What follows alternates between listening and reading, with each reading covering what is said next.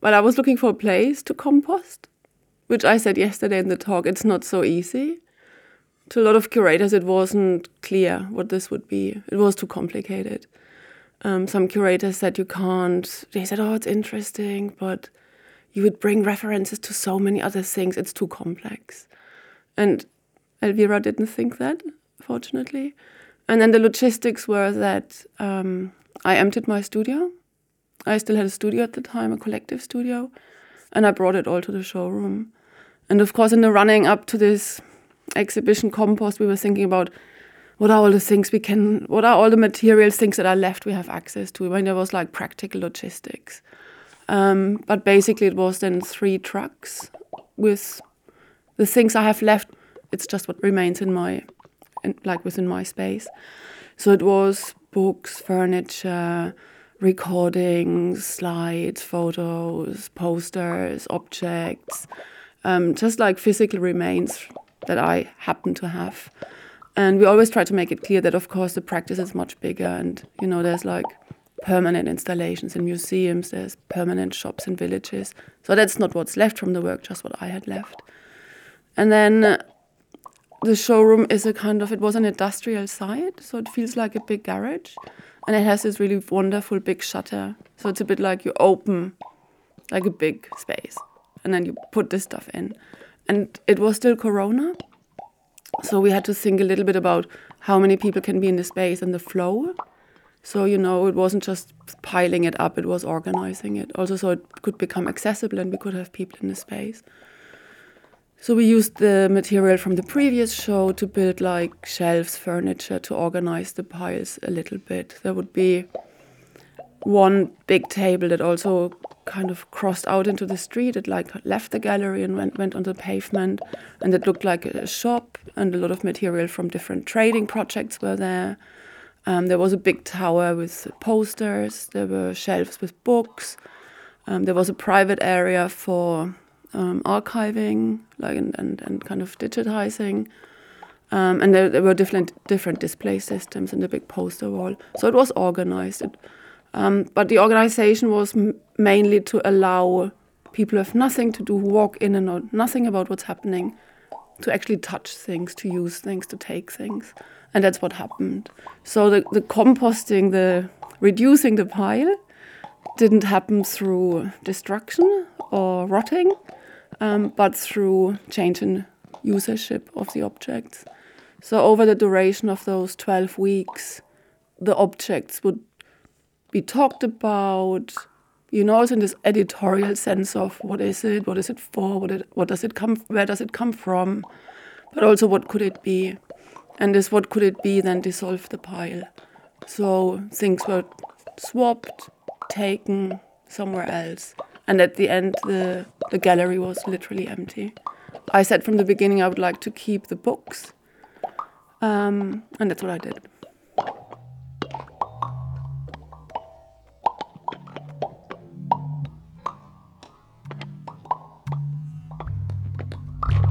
Kathrin Böhm's practice spans several decades and branches out in many directions, constantly in dialogue with others. She approaches her field of action from a social perspective, while very consciously situating herself on the margins of the art market and of the white cube, in order to explore other ways of understanding the economy in relationality.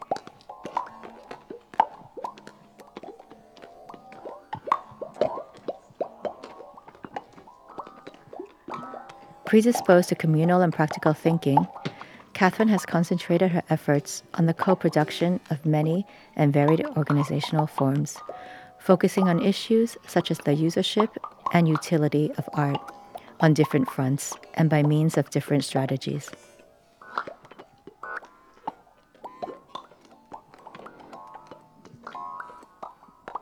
A long list of initiatives, communities, and even companies under a variety of names and constellations serve as relational experiments and exercises in shared learning that involve understanding culture as an everyday practice that can be found everywhere.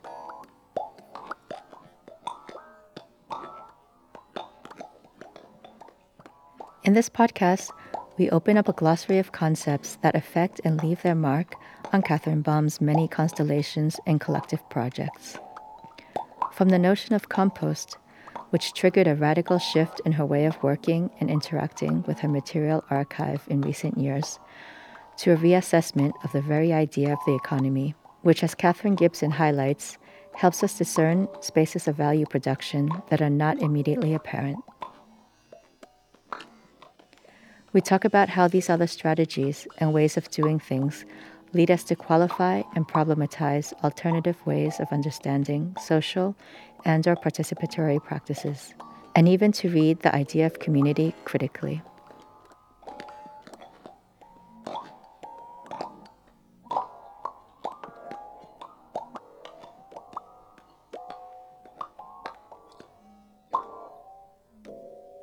I or we like if I say we, I mainly mean my villages, the collective I'm part of.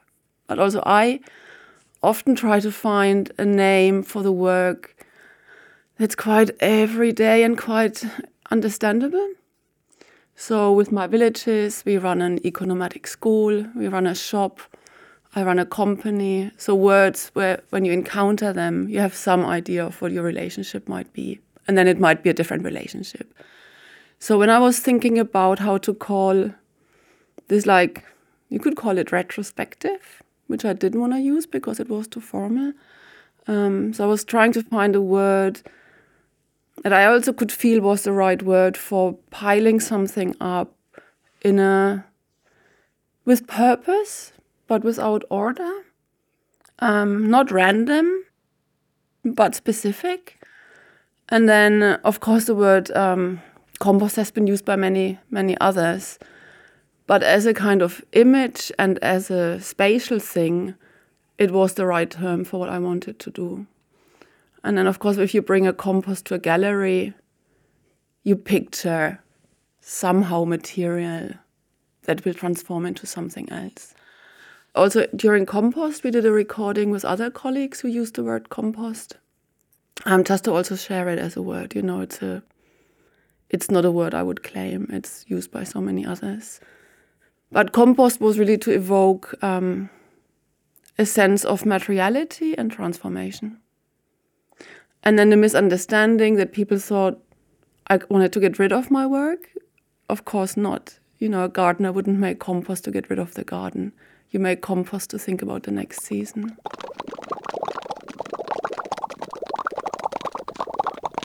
But we happened to be in a working group that was called Composting Knowledge. So this is really a complete coincidence. Huh?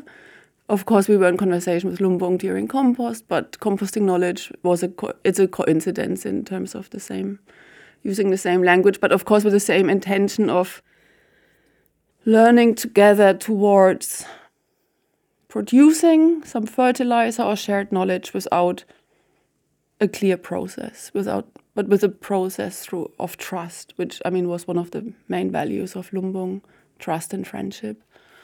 Um, and there, my villages, um, we brought in our practice um, as a group of artists who are interested in the rural, um, as a set of knowledge, as a mindset, as a geography, as a as a history, and we worked with four local groups in uh, Kassel to look at rural undercurrents and then brought this work and those findings back into this um, composting knowledge group. We also wrote, we also left the composting knowledge group at some point.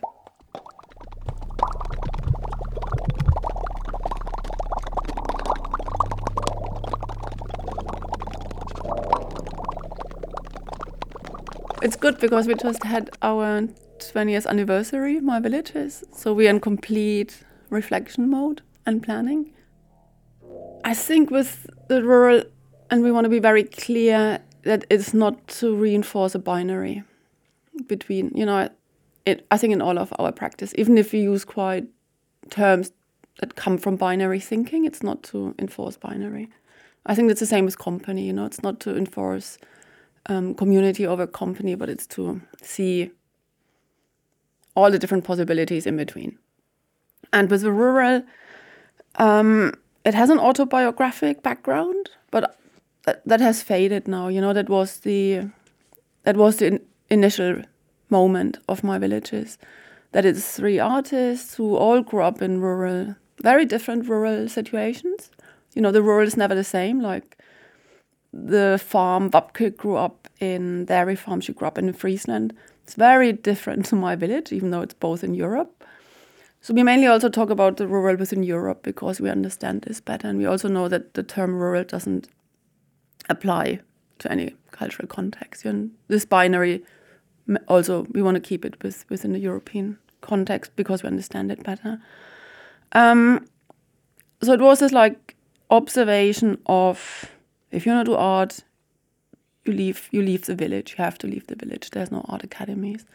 You also want to leave the village because there's things you absolutely can't stand anymore. Yeah, like in my case, um, patriarchy to a degree that's unbearable, um, a certain conservatism where you want to get away from. So rec recognizing the need to leave or the desire to leave, but also recognizing the need to, to go to the city in order to study art. And then once you're there, all the other infrastructures are there. You know, it's where residences are offered, where you publish, where the galleries are, where everybody is. So from this autobiographic position in like 2001, when we started discussing it, it was like, why, why don't we consider our home villages places to work? If we consider our practice as socially engaged, why is the rural excluded from this practice? So it was quite a practical question to ourselves, but it also became a curatorial and conceptual question. Um, and absolutely nobody was interested in the rural. You know, like if you say the rural, it was like, it's almost like, can't believe you just said this word. So we thought, oh, sod it, we self organize, we can this. You know, we don't rely, as artists, we don't rely on institutions to give us platforms. We can create this ourselves. We know that. So that was the initial kind of energy and critique and self observation. And then, of course, over the years, it has grown into something much bigger. My village is, I think, like the text we write now. And if someone wants to read the rural or econometric school, I'm quite happy to share those PDFs. But of course, it's a it's a critique towards an assumed cultural production within the city, then an assumed cultural desert within the countryside. You know, this like hegemony of of the urban. Um, which of course has to do with power relationships because narratives are normally generated through urban infrastructures. So that's a general critique. And then the other thing we said from the beginning was that at no point did we want to define the rural, but we wanted to pay attention to its particularities, which we knew from our own lived experience that if someone has grown up, there was something we could recognize, not always through naming it, but maybe through um, the way we like um, behaved um, or walked or handled things. It, there's a deep understanding that there's something, we, a particularity we can recognize about the rural, and that was our interest. And then the way we address it or work around the topic is not always through language, and that's where we come closer to the land and other forms of knowing and sharing. And we try and give a lot of space to that to um, knowledge being showed and shared about the rural, not through talking, but maybe through making, showing, touching. And then over the years, which has become clearer with um, publishing The Rural, this book, um, this reader, I think in uh, 2018. Also to say that the rural can be a mindset, you know, it's not it doesn't depend on a geography. Wapke did a beautiful project which has informed my villages a lot about the rural undercurrents in South Rotterdam where she lives. To also say that rural knowledge uh, is also uh, a history of migration. You know, migration from the rural into the city, and then the city makes very little space for that. We normally see it in urban gardening. You know, that's where people are like, oh, okay, I can see that you. But that's about it. There's otherwise relatively little cultural space to make the urban knowledge people bring into the city visible and the topic. So that's that's what we are doing. That's what Wapke did in Rotterdam with a project called Boerenzij. And that's what we did in Kassel um, during Documenta with rural undercurrents. And that's what the Rural School of Economics is about to look at knowledge that's associated, that's connected to rural heritage or history or setting.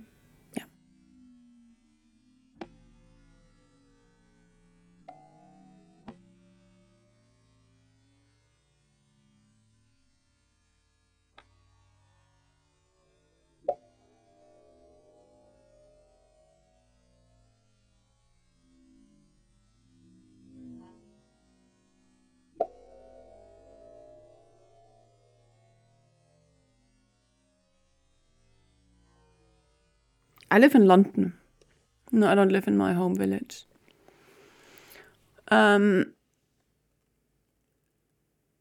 and I think that's that's part of the discussion we want as my villages. Of course, it's not an either or, and that's why I'm saying I'm, and that's an that's a privilege, you know, that you have that you can claim two places your your own. Um, but it's also not to falling into the trap of oh, where's it better? Is London better or Höfen? Like. But it's it's I think it's also acknowledging that of course there are things in the urban that we as artists are really happy to have, you know, um, spaces that are we've never we don't experience in the rural situations we come from, you know, all like those safe spaces for being other or wanting something different. Um, so I think that really has to be acknowledged. Um, we also want to acknowledge that the city produces a lot of value for us as artists. No, you know the, the credits that come with having exhibition, all of that. But it still doesn't mean that we can't think about rural infrastructures as well. It doesn't mean that we can't think about the rural as a place for contemporary cultural production.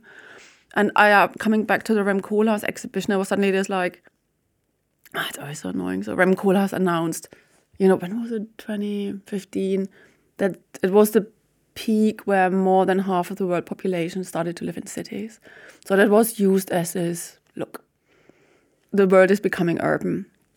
And of course, that was a completely wrong statement because a lot of migration into cities is forced migration. You know, it's not that suddenly everybody wants to live in metropolis. No. Um, also, the non-rural areas are not the kind of urban areas we have in our mind. You know, they're like vast spreads of places without infrastructure where people are forced to live. Um, so we also wanted to counter ha have a counter narrative to this. Oh yeah, society is moving towards an urban future, which isn't true. It's a British anarchist architect writer, Colin Ward, and he very early on wrote about the child in the city, the child in the countryside, and he, and I mean, says clearly that, of course, the middle and the upper classes always had access to both. You know, like, and that's at least in Europe, that's quite true. Like in Russia, people have their dacha, you know, in Germany, people have their second home. So acknowledging that access to both is actually of value and shouldn't be a privilege that associated to class, but, you know, should be opened up. So also to defer this either or, because both, both, both have values, there's a huge interdependency. But our critique was to ignore the rural um, as a place for cultural discussion and production. And it has changed since the pandemic. Huh? Since the, with the pandemic, a lot of people moving away from cities. I think there's also there's again this danger that the rural becomes determined by the urban desire of being this refuge and being this green and quiet space, which which it isn't. I mean, it can be, but you know, there's, there's also stuff happening.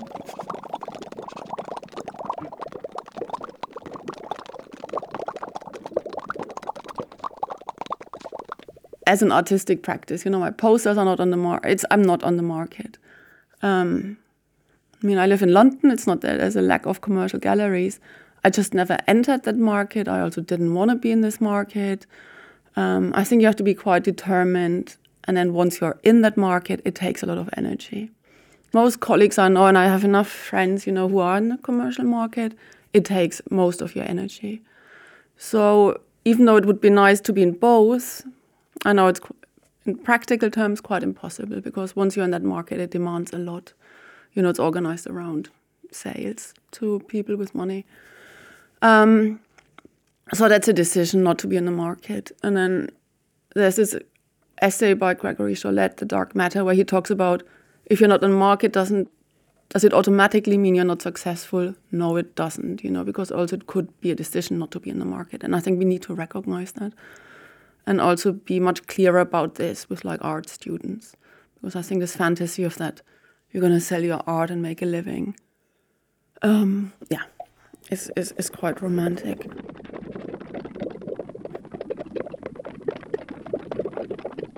The question of economy has always been quite key, but hasn't been expressed for a long time in the practice. It was for a long time about the rural or spatial production. But of course, in anything you do, you bring values, you negotiate values, you co produce, you know, it's economies, it's social economies of doing things together. And then um, I came across the, the writing by J.K. Gibson Graham through close friends in Paris. Um, Atelier d'Architecture Autogérée. And in their book, um, The End of Capitalism, but Not As We Know It, they take a different economic language, which it comes from Marxist thinking, but it's not an anti-capitalist language, and it really intrigued me. Um, to be able to put yourself in a not anti-capitalist position, but other than capitalist position. So, so the language and the thinking of Gibson Graham, which is about recognizing that we live in a kind of econom- economic world that's dominated by capitalism, and then they always use this iceberg image, which quite clearly says that's what we all can see as economy. That's what is, what's being told to us as economy, like wage labor, the markets, capitalist economies. But of course, everybody knows that under the waterline, there's all the other value productions, labor, economies that sustain us, but also sustain the capitalist economy. So they talk about acknowledging this diverse diversity of economies, and they talk about capitalocentric. So just recognizing that this is a very dominant um, narrative and practice that tries to like relate everything to itself. You know, like it disempowers us by being being in the center. So their argument is an emancipatory one that recognizing ourselves as um, economic subjects, valuing all labor values that are not valued by a capitalist um, economy, but in a very everyday approach. They also published the book Take Back the Economy, which is really quite a practical thing of recognizing yourself as an economic subject, seeing yourself within the iceberg, disagreeing with the dominance, and starting to reorganize.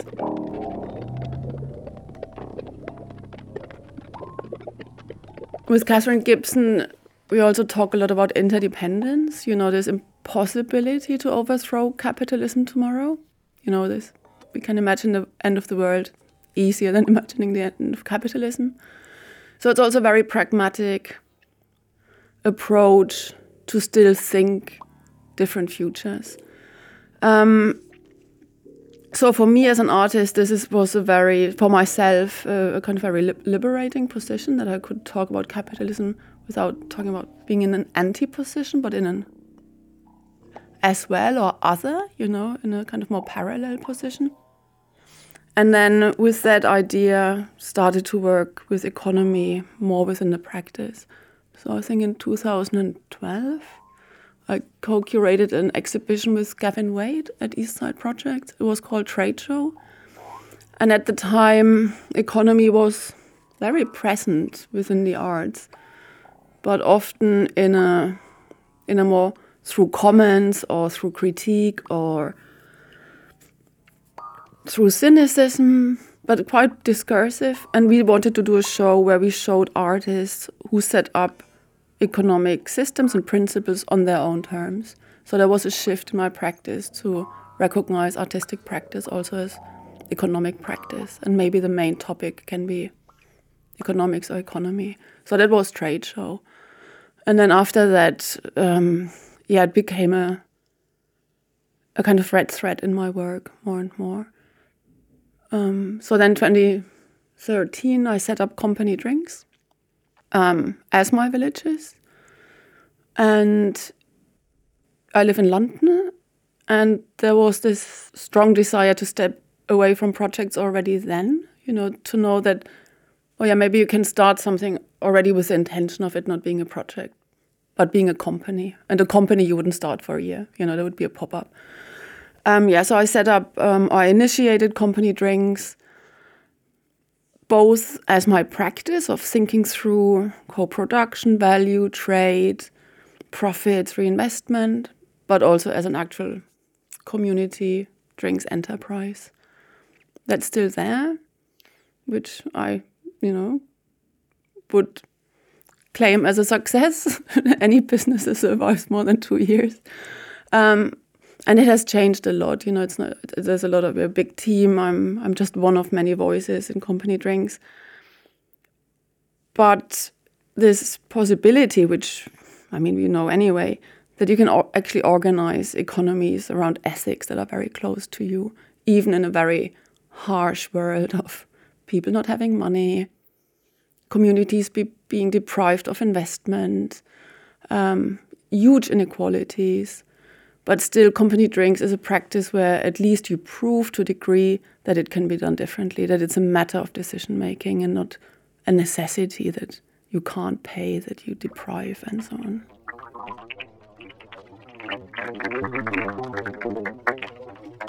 I myself have no market value. But of course, with company drinks, we have a market. You know, we have to think about where do we sell the drinks? What markets do we want to use? And then uh, it's also nice to see how all of this is also like a game and creative, you know, and you can use it to exploit or to support something. And then, so with company drinks, um, because we make drinks in bottles and we can talk to specialists, and we had a lot of specialists in the beginning, like, oh my God, you've got such a unique selling point. I can, can I stock your drinks? And so for a few years, I entered this world of soft drink wholesale. and I mean, everybody who works with food knows that it's almost impossible to make profit if you have ethical practices. So, to come back to the really practical side of this, after three years, we decided we're not going to go down this route of generating profit by selling bottled drinks because the margins are too small um, and we would have to organize our entire activity around that bottled drink. Um, also, we would be very, very dependent on big wholesalers or supermarkets, and that's a dependency we didn't want. Um, so those were kind of decisions in terms of market value, where we early on introduced two market values, like a local one that reflects the financial ability. So that's lower, you know, it's a pound, one euro. We sometimes trade in the art world, and then we clearly say this is for maximum profit. Then we sell up to the absolute maximum we can ask in terms of a product. Um, and that's, of course, it's a funny story. It's not just a funny story, it's also like an ethical business decision to have those two different prices and to be clear where we make money and to also be very clear that we can't make money with the drinks because the way they're made and the way we can sell it for locally, there's just no profit involved which doesn't mean we can't make a profit, but we make it more through um, running bars for events or um, selling workshops. The assumption of how you make money as a business, we're still so focusing on the commodity, on the product. A lot of businesses don't make money with their products. You know, the money is made through other through selling other services or running logistics or uh, in the background. So I think that's also just to say, just also take away this um, high expectations that we could run a financially viable community uh, uh, company by selling bottled drinks. Absolutely impossible. You know, also talk about the impossibility of a market economy if you have certain ethics doesn't make you can't make money, but not in this assumed way of, oh, we make drinks and sell them.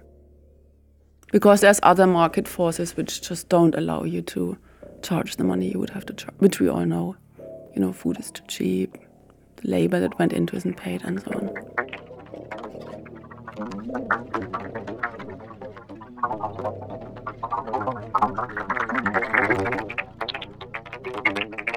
I mean, for Compost and the book and in other projects, I publish uh, um, The Balance. And that's also based on the thinking of Graham Gibson. So it distinguishes between financials. And really, I don't want to leave money out at any point because that would be wrong. At the moment, there's a cost of living crisis. You know, there's a real lack of money in many people's lives. So we break down the financials, like let's say how much the production cost or the making of a bottle cost, you know, quite clear um, financials. Then we also have quantifiables, which then list like how many people have been involved, how many hours, you know, those things you can also count but are not necessarily monetized. And then the less easy to quantify. Like let's say the the energy people bring to something or the knowledge or the sun that allows the fruit to ripen, you know, all those things that we depend on and are interdependent with, but which are normally not accounted for in spreadsheets. And of course, those lists are never complete. They're symbolic, but they explain something about what you acknowledge as the wider economy that allows you to exist and maintain.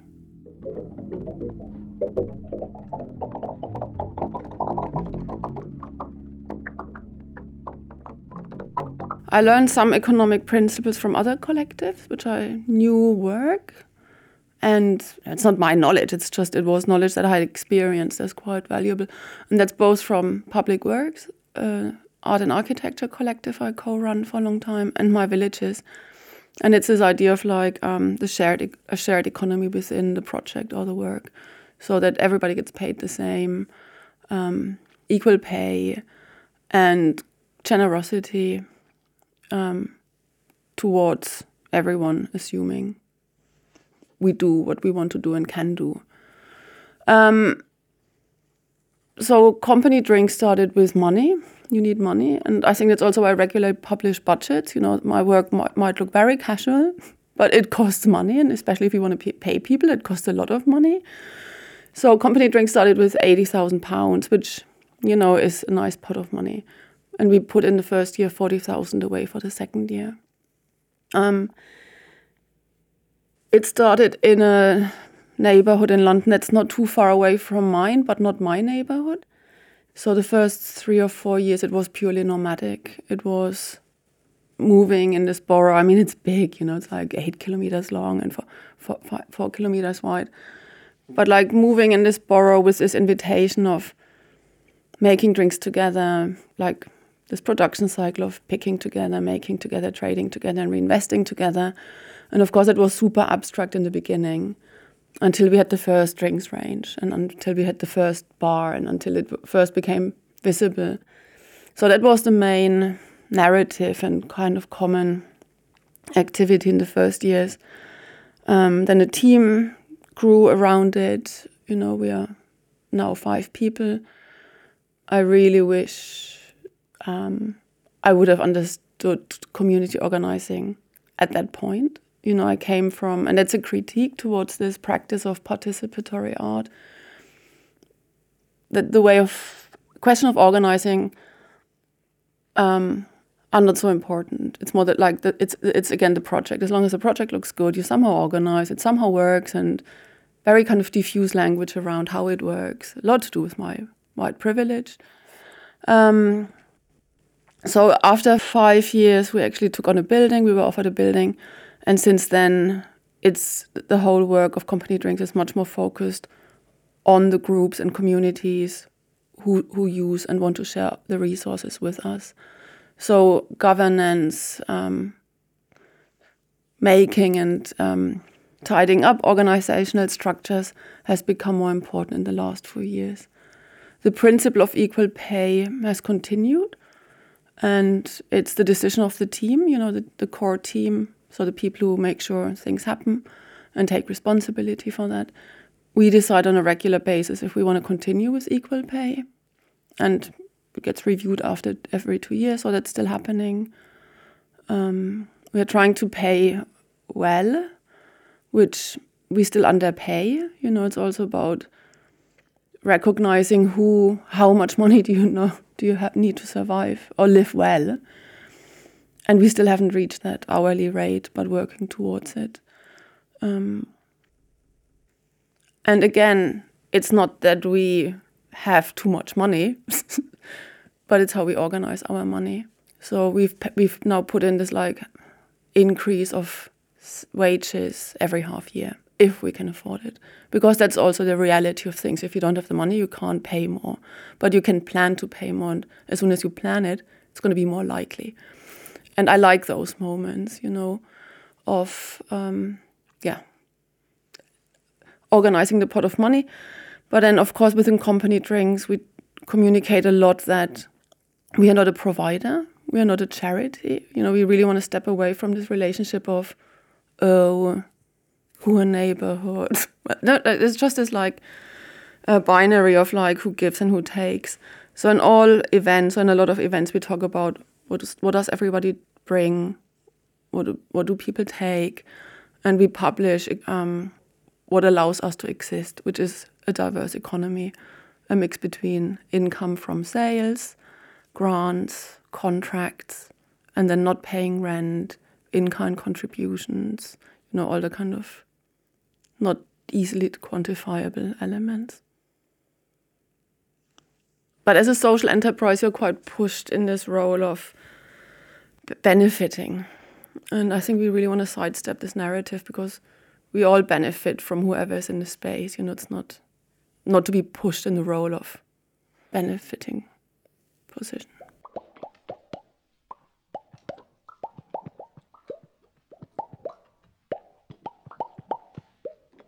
I mean, so far we haven't sold an installation into a collection.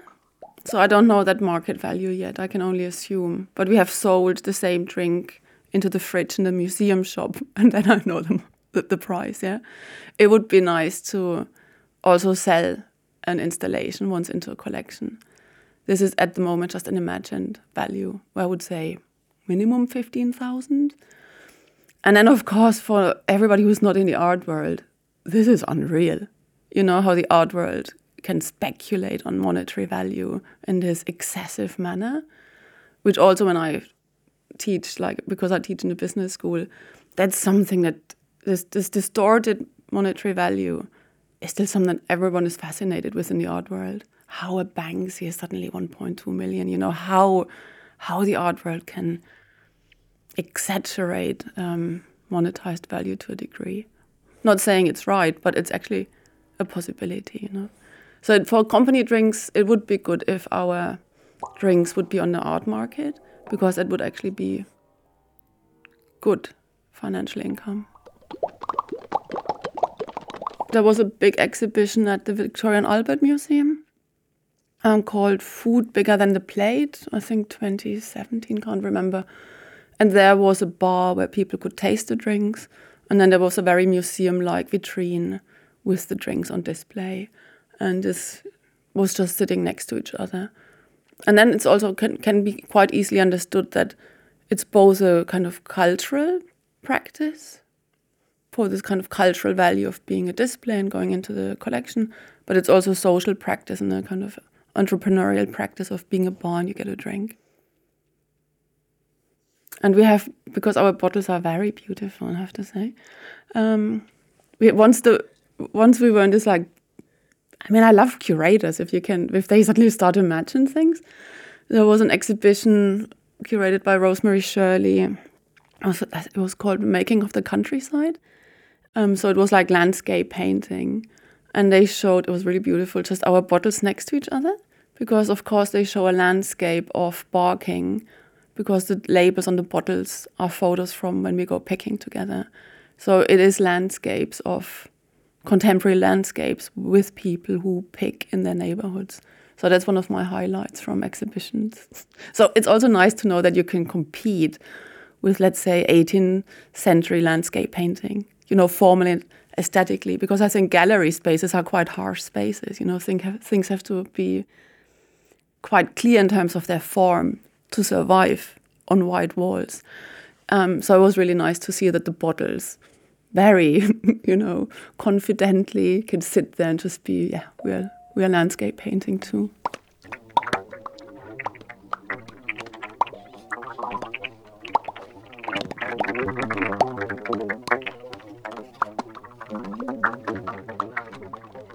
So we do with company drinks. We go to Frieze Art Fair every year. We run this bar, and every year we have this discussion: should we go? Should we not go? You know, it's the it's the belly of the beast. You know, it's the the commercial art world, and everyone's like, "Oh, let's go, let's go, let's go," and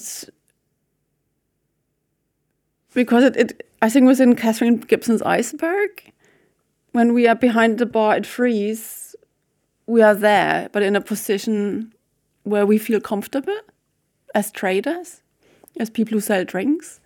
I wouldn't want to sell art at Frieze. I'm much happier selling beer. Um, and it's a team decision, and the team wants to go. They they just think it's great, you know, the people you meet, what you see. I think it's also this. While we are also in in the art, it's quite enjoyable to have this like super international and slightly glossy, and you know, I can't neglect that. That it's you're also kind of you know amazed and repulsed at the same time and then this is not this is completely away from my decision making it's the team who who want to go every year. And then of course just because i'm tired of it because i've seen it for like 20 years doesn't mean that it's not exciting to someone else. Because that glossiness also it's attractive. That was maybe oversimplified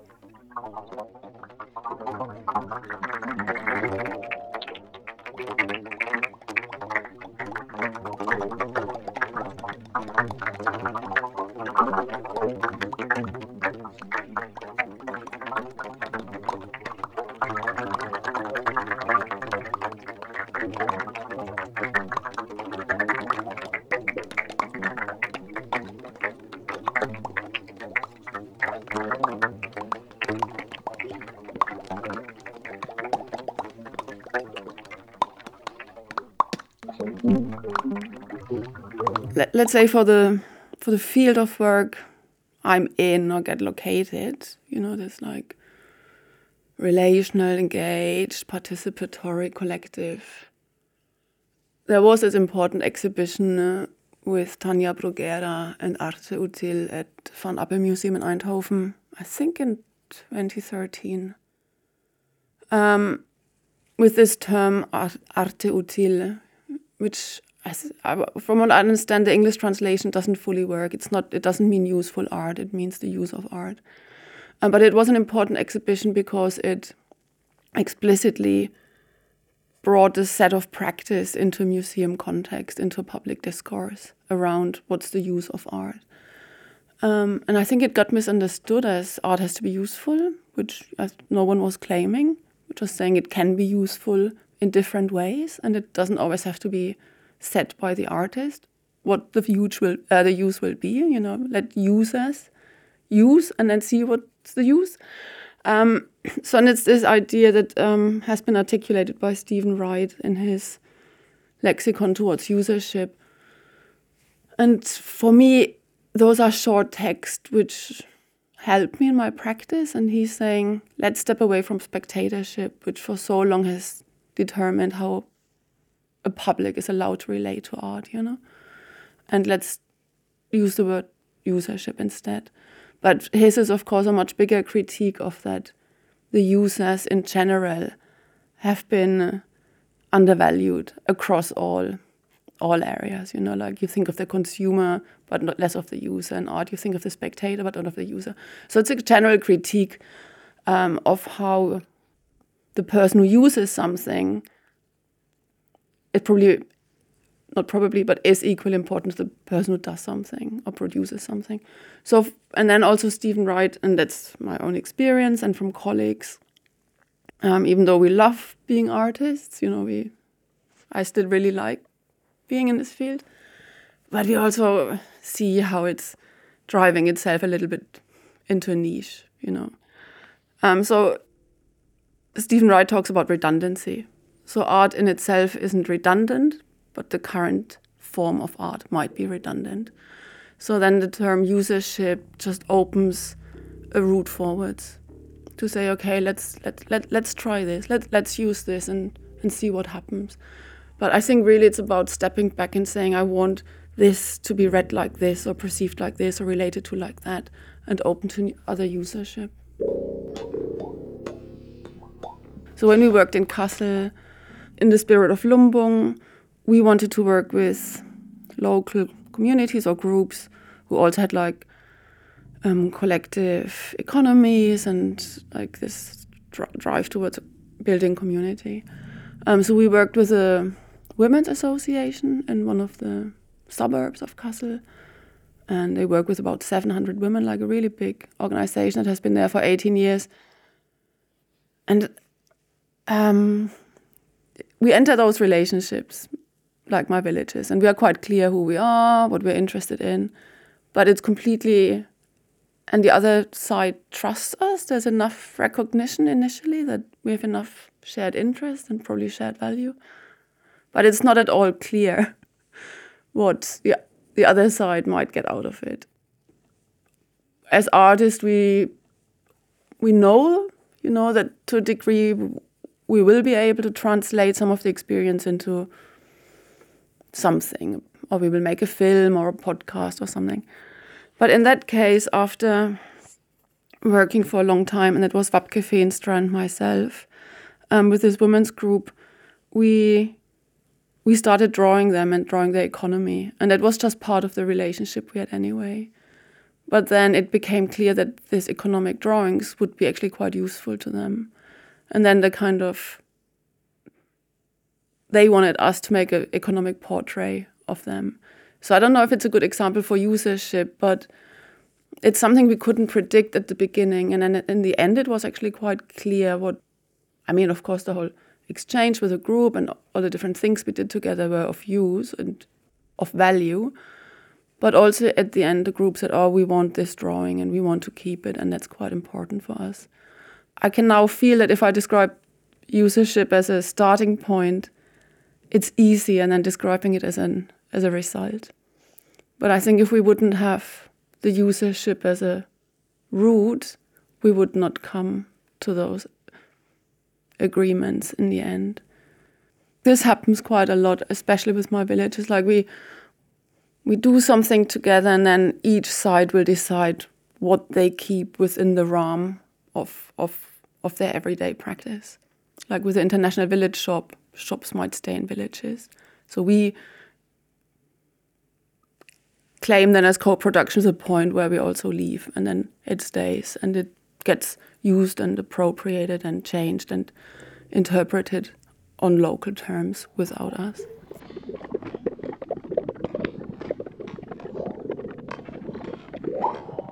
I think it comes down to how you see art in relation to society. You know, if you think of art as this like high art, as educating society, then you immediately would put yourself in a position by calling yourself an artist and work with society. You know, then you would immediately think of yourself as someone who has elevated knowledge that others should benefit from. And obviously, that's not how I see art sitting within society. I think it's one particular form of cultural production that sits alongside many particular forms of cultural production. I wouldn't have a hierarchy here within uh, between my cultural production as an artist towards, let's say, the cultural production of someone who's a who runs a business. So with this umbrella name of cultural democracy, you immediately have a different relationship. You know, you see yourselves in relation to other other cultural practices. Then it's more about collaboration rather than teaching or telling. And then of course it comes down to the ethics of relationships. You know, I mean, I would think that if your practice is based around collaboration, then uh, you have you, you try and have those kind of equal mutual relationships, and then you just have to check in your practice if you're actually doing this. And I think that's where it's always good to be quite self-critical. Do I really not take more than I bring? You know, do I really not interpret outside of the interest of the other? Do I really represent representation is very difficult. But like, where do I re- do, do I not misuse those terms that um, give me trust to enter somewhere. Um, but I mean, social practice also um, has an art history, and it's it's understood differently in different contexts. Um, and that was nice when Mick Wilson invited me to do the book, because also there's not enough. Even though there's a lot of research around social practice, there's like far less than let's say about painting. You know, in painting there would be so much attention to like every single possible different version of how to paint we don't have this differentiation yet within like social practice as a wider field. So there's both research to be done to also allow a wide range of practices, you know, within what's called social practice, um, but also to claim it as not just social but also political practice if you want to. I want to. It's not explicitly activist, but it is definitely political. And not yet to not dismiss the social for not being anything else but social. It can also be spatial. You know, I also uh, with public works, our work was all about um, the production, reproduction of social space. So then the social is also a, form of infrastructure building of um, spatial structures. It's not just a social structure.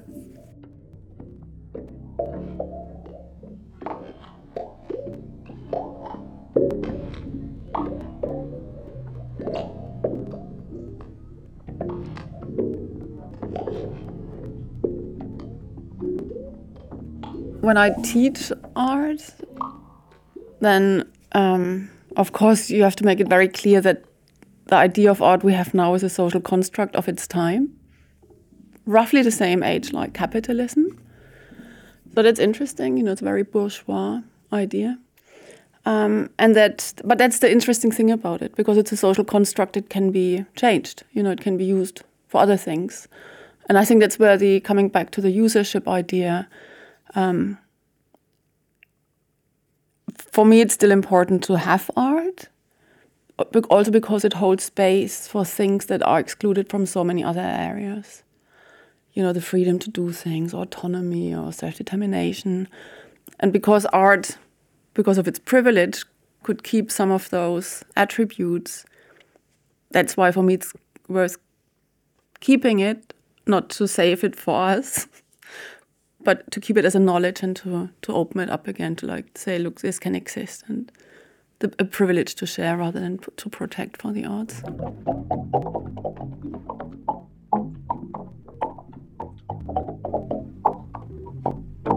Yeah i mean it is highly critical you know um, to assume that art doesn't exist without an economic underpinning. Um, because the way it's going it then only is accessible to those who don't have to make money, you know, which excludes a lot of people. Um, so it's super important to talk about the need to pay. But for me, that's more an organizational matter, you know, than museums, societies have to think about how do they value, how do they pay. So, you know, that for me, then the art isn't different to the zero hour contract or the person who does the, it's a kind of dismissal of certain labor where art is just one of many other forms of labor that have no value, no monetary value attached, unless they're on the market. So I think for me, that's more in solidarity with all underpaid labor movements and not picking out the art too much. Is it recording again? Okay. Yeah, so I wanted to uh, refer to company drinks because I think that's what also of the thinking around this has been done, and I really want to credit my colleagues there Cam Jarvis, Walt Hall, and Sean Tuck. If I use the word autonomy, um, I refer more to this idea that you can determine your life to degree around your interests, you know, a certain freedom to choose, which is again a privilege but quite attached to the arts, which also detached us from society. This autonomy, it detached us. Um, and the playfulness that also comes with it. I don't want to forget that. Um, that you know, art allows us to proclaim, and it can be also quite joyful.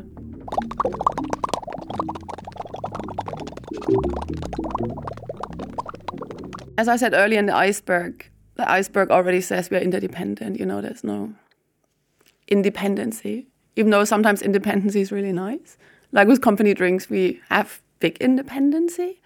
The way we are organized, we are quite resilient. We don't rely on a funder. We're actually quite independent, and if we want to be independent, but most of the time we acknowledge our interdependence. And um, to everything, you know, like nature, others, society, the, the we, the world. Um, but as a concrete example in the practice, Company Drinks is connected to this bigger network um, of the Community Economies um, Institute, like quite a big network of people who try to live and practice other economies. And of course, the thing that's so easy to unhinge us and push us off the economic discussion table is, oh, it's so small, you know, like, oh, it's nice, but, which is, of course, incredibly annoying. Um, so, and then what's the question, you know, do you grow? Like, what do you do? What do you do? This, we all know this discussion, you know, what, what, what do we do? So, of course, the first thing is to acknowledge interdependence, you know, that none of us does it on our own. We all do it in solidarity and in interdependence with a lot of others. Um, so we came up with this idea of like instead of labeling us as a as a limited company or something, we start labeling us as an IDT, like an interdependent entity, and through this. Um, uniting through this identifier show scale of something. And I mean, I think that's the argument in so many movements around new economies that they are practiced on a large, large scale. Just again, the capital centric narrative keeps telling us they don't exist and they don't succeed and they're not successful. So the IDT as a project was a label to allow us to show our interdependence with others. But um, as an economic idea, it's of course that the reality of people knowing how to create livelihoods different is bigger than capitalism wants us to believe. Just the IDT, so it's a little label. I mean, we thought, oh, in 10 years' time, this will completely have replaced the limited as a kind of, of course not, because we don't, didn't have the capacity. But so we have, there's a Comunità Frizzante. It's a drinks company in northern Italy, very, very similar to company drinks. You know, they're friends. They said, oh, do you mind if we use your concept? We're like, of course not. So that's quite literally quite nice to show that, you know, it's a kind of the idea of the creative commons that of course what you do is with within open source, you know, company drinks is not a protected practice or anything. It's it's open to be used by others, replicated by others. So you're quite proud of the fact that there's a Northern Italian Comunità Frizzante. And then it's really nice to see what drinks they make because their locality is very different.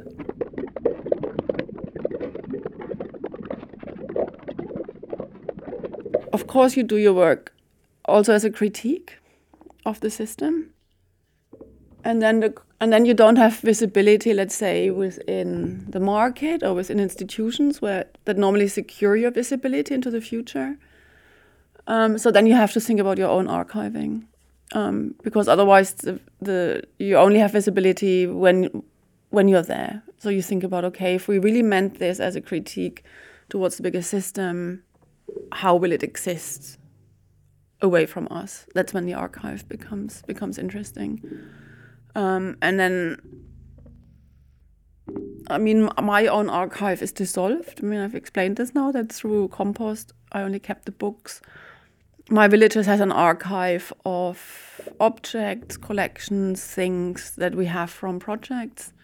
Um, and of course, the books and all, all the recordings to allow the practice to live beyond the practice.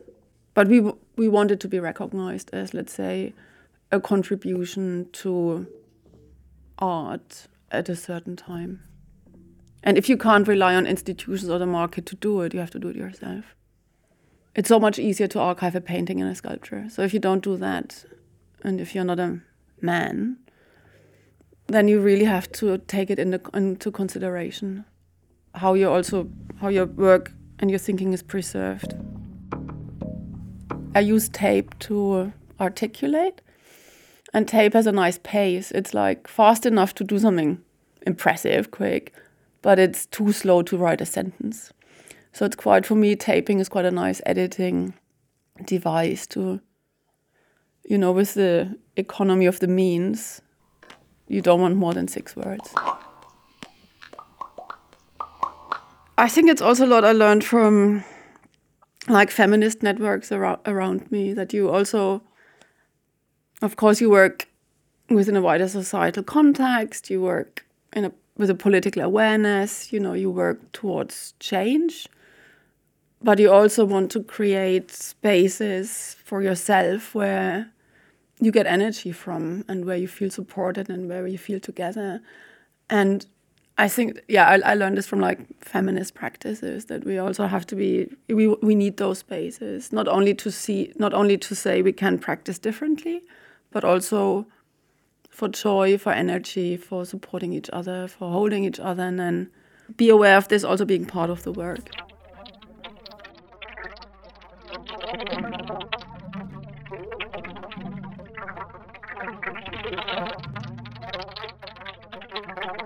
If I talk about me or my villages or any other group I work with, we assume that everybody holds knowledge. And why do we want to share this knowledge? You know, do I share it in order to extract knowledge and or do I share knowledge in order to build solidarity or networks or resources together? So obviously it's the it's the later that applies to us. But I think you still have to, as an artist, be careful about it. You know, don't extract. You know. Um, so yeah, Learn to Act was within a much bigger European network, again with AAA in Paris, My Villages, Brave New Alps, and others. We attached the translocal idea to local knowledge. And also in My Villages, even though we say, yes, we want to pay a lot of attention to the particular and the local, we also want to have space for critique. Because that's one of the things of villages that they sometimes they love to think of themselves as the best place, which is always like a difficult moment. You know, like oh, our village is the best. So to to to have this translocal element, to look at knowledge that's hold, held locally, but bring it in a exchange with knowledge from other localities. And we quite consciously use the word translocal also to not organize those relationships around identities of the national, which, you know, within the European Union, this idea of regions is actually quite trans translocal. But I think also with the rise of wanting to force national identity, we wanted to quite clearly use this translocal as a possible international connector. And then local knowledge. Um, it, I mean, we come with slightly different interests. So, for example, Wapke does a lot of knowledge into uh, dairy farming, like the knowledge around farmers who have, have dairy, how this changes over the time, how the cows change and the economy changes and the landscape changes, so quite quite complex. My interest is often more around everyday economic knowledge, like what's still there is knowledge of like um, operating away from the capitalist logic. So we come with different interests and ask different questions. Um, if we, with the econometric school, it would normally be like four or five days in one place with a lot of guests from elsewhere.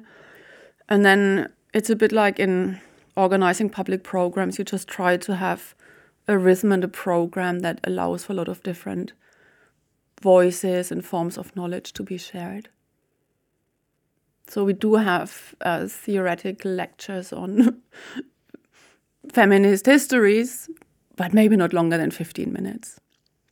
And then we would make things together and eat together. And um, but yeah, think think about pedagogy from a form of from a question of what's a good form for the knowledge to show itself in its complexity. Like you know, if someone knows how to understand the soil by touching and smelling it, it would be silly to force this person to describe it. and uh, and then yeah, stepping away from language, you know, from like spoken language to other forms of knowing, sharing, and and those are very often groups where we don't have a shared language in common. So that's also nice. Everybody knows how to use other forms of communicating.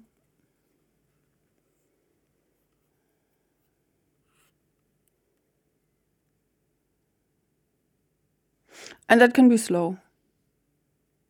Like I mean, we, we also we have different circumstances within the collectives. Um, like care care responsibilities, I didn't have so much time to spend long periods of time in in, in other places, but Wapke does it, for example, and yeah, there's a slowness attached to it, of al allowing this knowledge to show itself on the pace of the knowledge.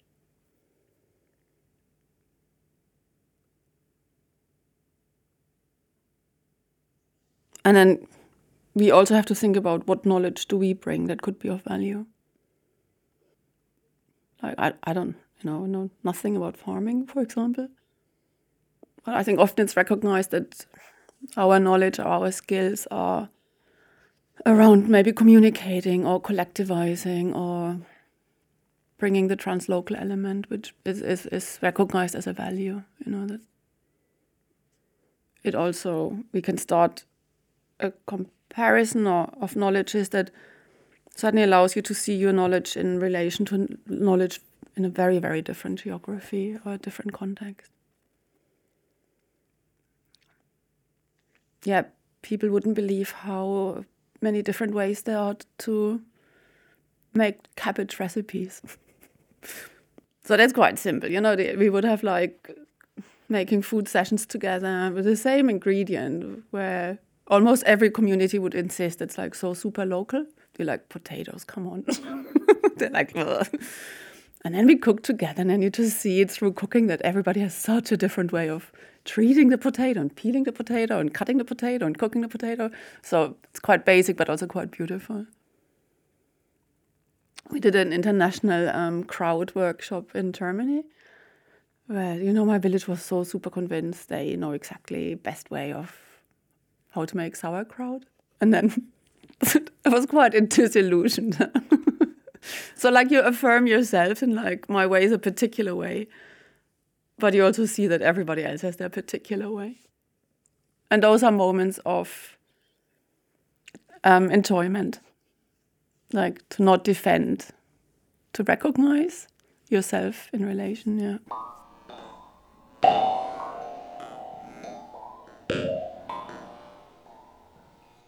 Ecosystem is not the word I, I, I normally I, I should use it more probably. I'm always the one who brings in the word economy, and everyone's like, uh, bore. It's so like I almost like have a have a I'm like a bouncy voice in this discussion we have internally around ecologies, where I also bring in the word economy, and I was like, no, but we mean ecologies, but okay, so but I mean like how do we sustain ecosystems, you know, because then economy comes in as a way of sustaining and maintaining. I mean, I think uh, ultimately an ecological system sustains itself, but still you have to think about how does this happen, whether you call it economy or something else, doesn't really matter. I mean, like you, I don't know if it's too late, right? Like we, we don't know. Um, but for some of the work, it also creates new possibilities.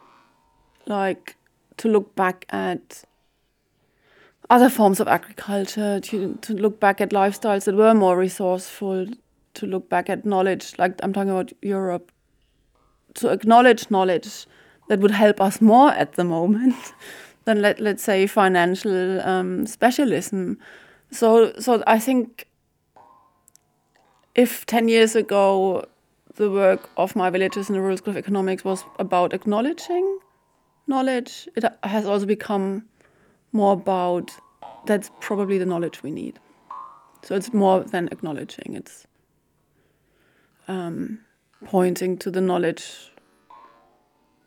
A lot of the knowledge we think will be useful, or we thought are useful in the past, might not be in the future. And I'm talking for European context. Yeah? I'm not um, talking about knowledge held around the globe. Um, in, in, in a kind of post-colonial term, I'm talking about the territory I know better, which is which is um, Europe. Um, and then again with my villages, this is a lot of the work is very close to people who work the land, who have this other understanding anyway. You know, they see how soil is getting depleted. I don't. They don't need to read it in the news. So it's also to trust that knowledge. We keep using it, like we. I think it's mainly my villages and and I, but also company drinks, because it's the word that's used in the work.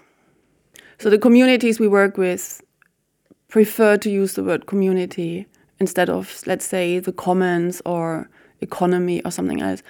So it's a word that in the practice is used by the people we work with as something that we have in common. So and that doesn't mean it's it's it suddenly becomes simple. You know, I think within the discourse, there's many communities like we are all part of different communities. How do you distangle this? Like, but for us, it's a term we keep using because, in terms of communication, it's the most useful in the work.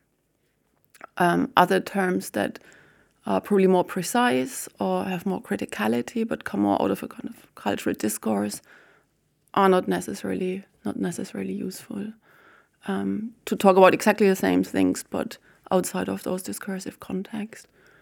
Um, so I'm using it again more as a kind of shared practice, you know, with others who, who use it.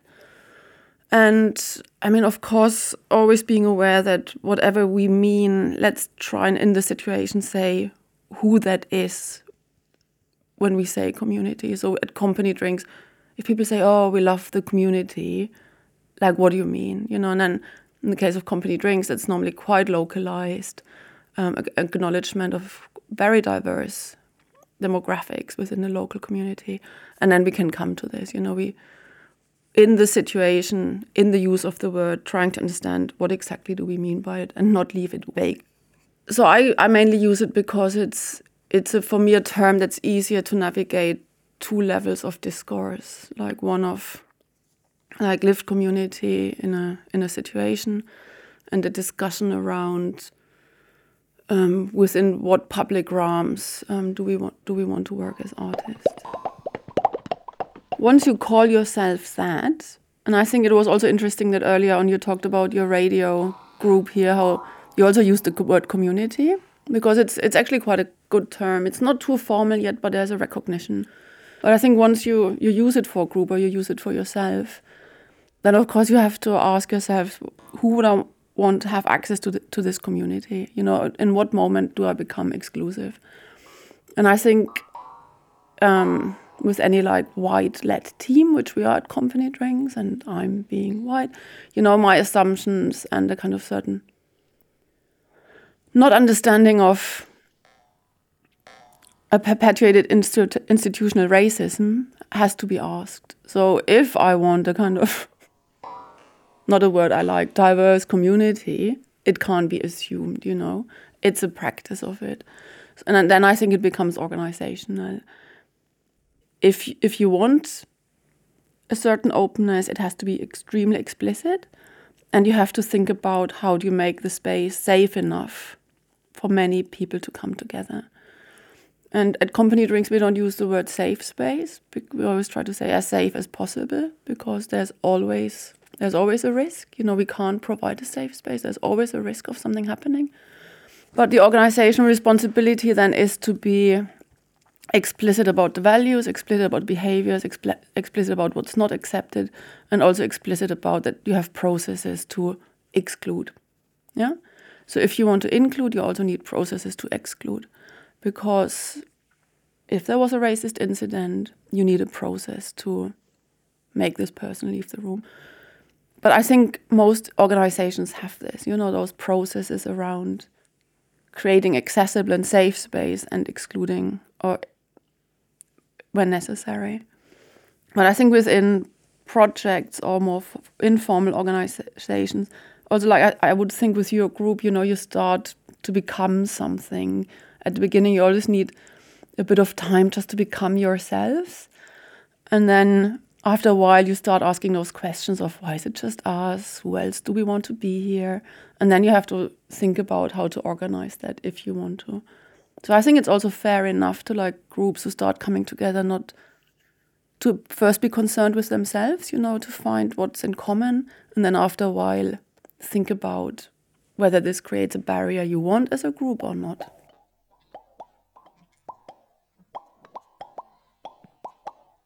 Like, you know, I have colleagues who start setting something up and they're like, oh God, you're completely overwhelmed by having all those. Po-. I mean, you start with an anti racist position or anti oppression position, but they're also overwhelmed by like, oh, do we need all those policies? I mean, I speak from a UK context. And then you also have to like, no, no, just protect yourself, find yourselves first a bit as a group, and then ask others. You know, a lot of the work has been done by others. I think that's where this sharing of resources is really important again to, you know, you don't have to reinvent the wheel for everything you do. I mean, I met someone here in, in Barcelona Monica from BEM Communes.